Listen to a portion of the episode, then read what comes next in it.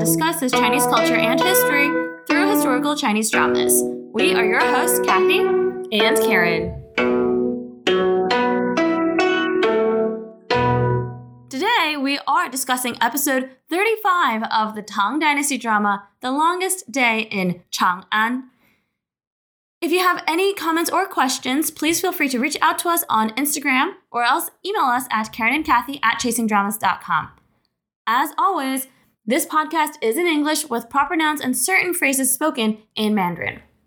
For today's episode, we will reference translations from what is provided online and we will also provide our own.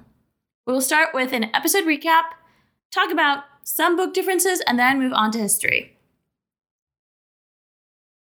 The Lantern Festival celebrations are in full swing, and finally, perfect timing because we also just celebrated the Lantern Festival for the Year of the Dragon, and that concludes the Lunar New Year or Spring Festival celebrations. Our emperor has arrived in the Grand Auditorium, or what is more accurately known as the Flower Steeple Tower or Hua Lou and throngs of crowds are in the main plaza releasing lanterns into the sky. It is a beautiful sight. The crowd pays their respect to the emperor as well as the massive lantern tower, which we learn is in the shape of the historical figure Lao Zi. The father daughter pair we see in the crowd is none other than the barber and the daughter we saw all the way back in episode 1. Li Bi has been captured by Longbo at the Laozi Lantern Tower, who reveals to us at long last what his final plan is. Longbo wants to kill the emperor. The right chancellor? Nah, not big enough of a target. But what about the crowds? All of those innocent people. This is where Long Bo's like, who told them to come tonight? It's their fault. Longbo has no qualms with murdering innocent civilians if he can make a statement by killing the emperor. Inside Hua Elou, Tan Qi has requested help from her friend, the famed Yang Yuhuan, but in this drama called Yan Yuhuan for help. Except this Yan Yuhuan, who is also a Taoist nun right now, has stipulations. She gets asked constantly for favors with the emperor and can't agree to all of them, so she has set strict rules. She doesn't help anyone lower than a fifth rank. She will not help those who committed one of the 10 great crimes. She will not help someone who works for the crown prince, and she does not help a killer. Well, unfortunately, Zhang Xiaojing basically falls into most of these categories, or all of these categories, Four people she doesn't help. Qi is a little distraught and, in her haste, begs Yan Yuhuan for help to save Zhang Xiaojing because he is her lover. That statement captures Yan Yuhuan's attention. I personally really like this scene because it adds a lot more cunning to Yan Yuhuan. She's not an idiot. She knows how to be careful in her position.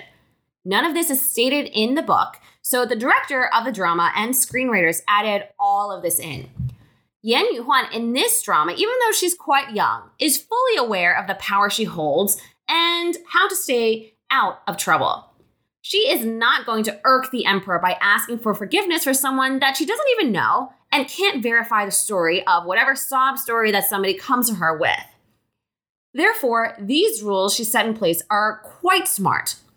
Not only that, she is focused on learning who the winner of the parade competition is outside.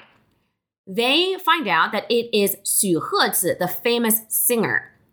This raises her warning signals because it is evident that Xu Hezi hopes to enter the palace to capture the emperor's attention. Who would that harm? Yan Yuhuan. None of this is stated in the book. In the book, Yang Yuhuan is actually more just like, oh my god, I am so intrigued by the fact that Tan Qi has a lover and is here to help her. I definitely want to help Tan Qi, and I will most certainly go ask the emperor.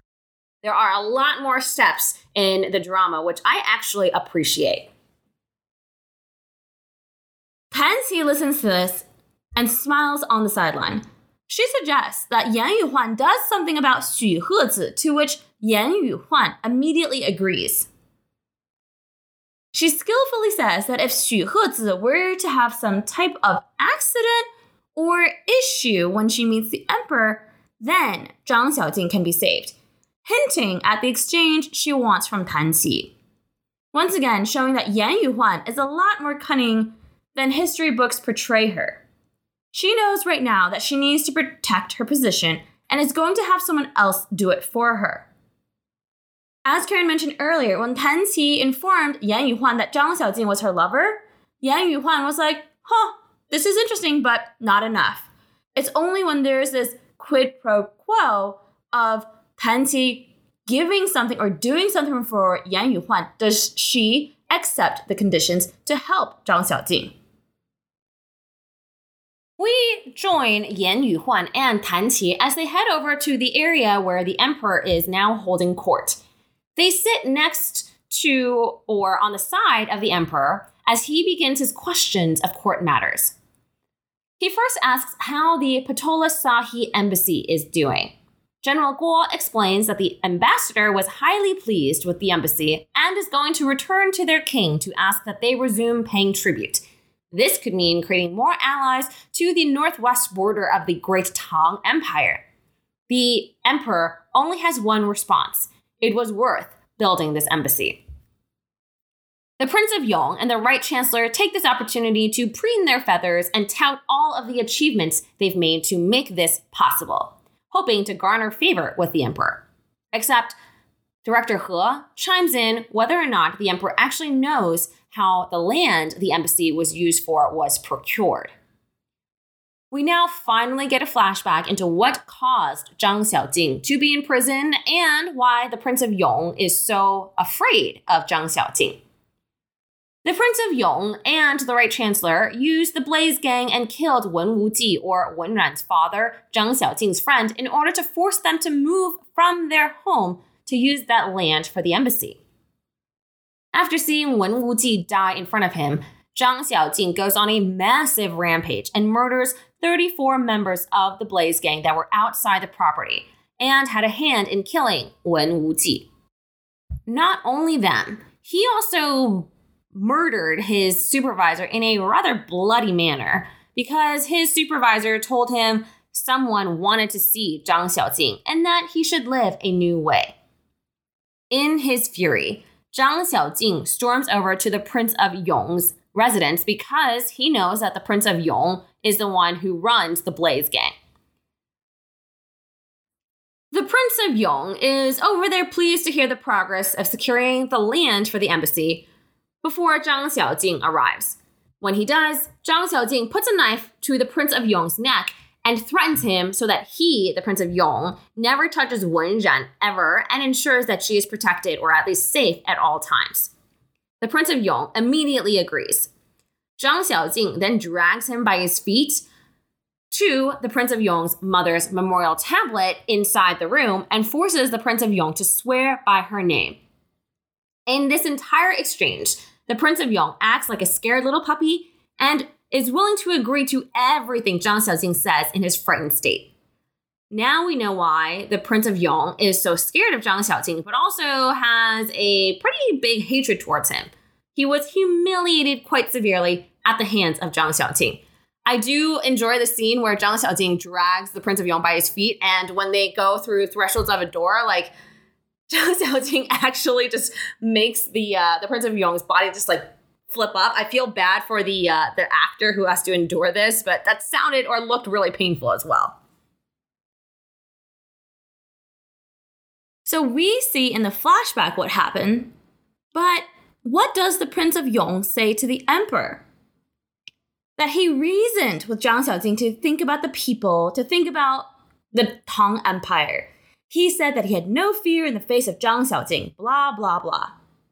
The story the Prince of Yong says paints him in an entirely heroic manner rather than the scared little mouse he actually was. The situation, due to the Prince of Yong's recounting, turns dire in front of the emperor as the Prince of Yong raises how Jing Ansi decided to use Zhang Xiaojing today to solve various crimes, despite the fact that Zhang Xiaojing is a convicted murderer on death row. The verbal battle escalates, and it does not look good for the crown prince or director He. They can talk about Da'an Du Shu all they want about how it selected Zhang Xiaojing, but this answer will not fly in front of the emperor, and it looks like the crown prince might be punished. At this point, Tan Qi wants to take this moment to run up in front of the emperor to reveal the truth about today.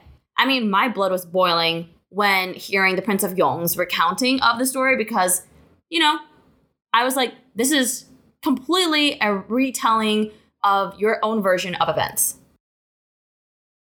Yan Yuhuan is surprised by this, and Tan Qi actually tells her ways to avoid being connected with Tan Qi after she goes forward. But once again, Yan Yuhuan surprises me. The emperor, right then and there, is furious after the crown prince highlights that the right chancellor has amassed the three seals in Tang court and questions the impartiality of Tang law. The emperor yells at the crown prince to shut up while slamming his hand down on his chair. The entire room kneels to the ground.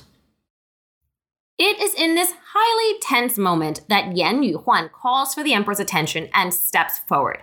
In front of all of court that is currently kneeling on the ground, she says that on this Lantern Festival day, she has an interesting story she'd like to tell him. Notice she uses the term silang, which is a much softer way of addressing a man or is a way to address your lover, not the way to address the emperor. The emperor calms down immediately and actually tells everyone to leave and gives her the opportunity to whisper some stories into his ear. We don't know exactly what she says. Next thing we know, though, is that one of her maids is telling Tan Qi that both the crown prince and the right chancellor have come to an accord. Zhang Xiaojing is safe for now, and he has been tasked with finding the culprit of He Duo. So what's going on with Zhang Xiaojing? We left off with him off on another murderous rampage in the face of Yuan Zai's attacks with remaining members of Lu Benjun at Chao Fen's residence. Poor Yi Si is badly injured, and in the book, it's stated that he most likely will never be able to parkour again, but hey, at least he's alive. The despicable Yuan Zai and Wang Yunxiu are forced outside to regroup, while Zhang Xiaojing also takes a breather inside. Chao Fen is a little hilarious though, because he's like, you know what? I have never seen anything so beautiful and pure, while Zhang Xiaojing only grunts that there's nothing beautiful about death. However, those events do finally inspire Chao Fen to help Zhang Xiaojing. He knows a way to get into the square where the palace is and helps Zhang Xiaojing map out a way to get in. He also agrees to find a doctor for Yi Si. This, sadly, is where we will be leaving them. At least both of them don't die, so that's a plus. Though Chao Fen, for some reason, breaks Zhang Xiaojing's blade in a decisive snap, and Zhang Xiaojing is like, WTF? Why did you do that? I was also like, WTF? Why would you do that?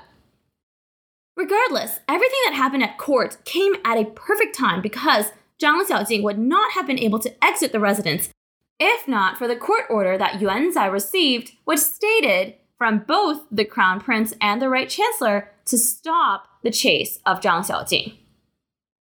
In the book, Yuan Zai was so scared by how brutal Zhang Xiaojing behaved in killing many of his men that he actually wet his pants, so he was not super willing to let this humiliation go. But here, Yuan Zai has no choice. He recognizes that he doesn't want to play the hero right now, which could result in backlash on his part. So he decides to stand down. It is pretty funny because when Zhang Xiaojing opens the door and is about to have another go, is instead met with a deferential Yuan Zai, Yuan Zai calls Zhang Xiaojing as Zhang Gong or like Sir Zhang, which Zhang Xiaojing is like, what is going on? Yuan Zai even offers this Zhang Gong a horse to be on his way. well, Zhang Xiaojing leaves that whole group And we actually have to take a look at how does Zhang Xiaojing actually get into the main plaza. He becomes a stowaway in Xu Hezi's parade float. He sneaks into her parade float and bluntly requests her aid. She is not scared one bit and instead agrees readily so that, as she says, he will remember her. Xu Hezi performs a new song that accompanies us as we see court reconvening in front of the emperor, Zhang Xiaojing slipping into a well that will take him to the Grand Lantern, and Longbo's crew working on their final touches of their massive bomb. Let's move now on to some history, and there are some actually really interesting tidbits in today's episode. Right at the beginning of the episode, the people of Chang'an are out in the square and praying for the prosperity of the empire. The young girl from the episode asks her father who or what is Tai Shang Taishang Xuanyuan Huangdi. Her father responds and says, Why, it is Lao. The title is more specific to the Tang dynasty itself. Lao real name was Li Er and lived roughly between the late 6th century BC to the 5th century BC. Because his last name was Li, the same as the imperial name to the Tang dynasty, he was venerated by the imperial family, and many claimed to be his descendants. Tang Emperor Tang Gaozong Li Zhi gifted Li Er or Lao Zi the name of Taishang Xuanyuan Huangdi in 666 AD. The English translation is Supremely Mysterious and Primordial Emperor. In 743, our current emperor added Tai Shengzu to the name or sage ancestor. In subsequent years, Emperor Tang Xuanzong, our current emperor, kept adding to the name all the way to so that it ended up being Da Shengzu Gao Shang Da Dao Jin JinQue Xuan Yuan Tian Huang Da Di.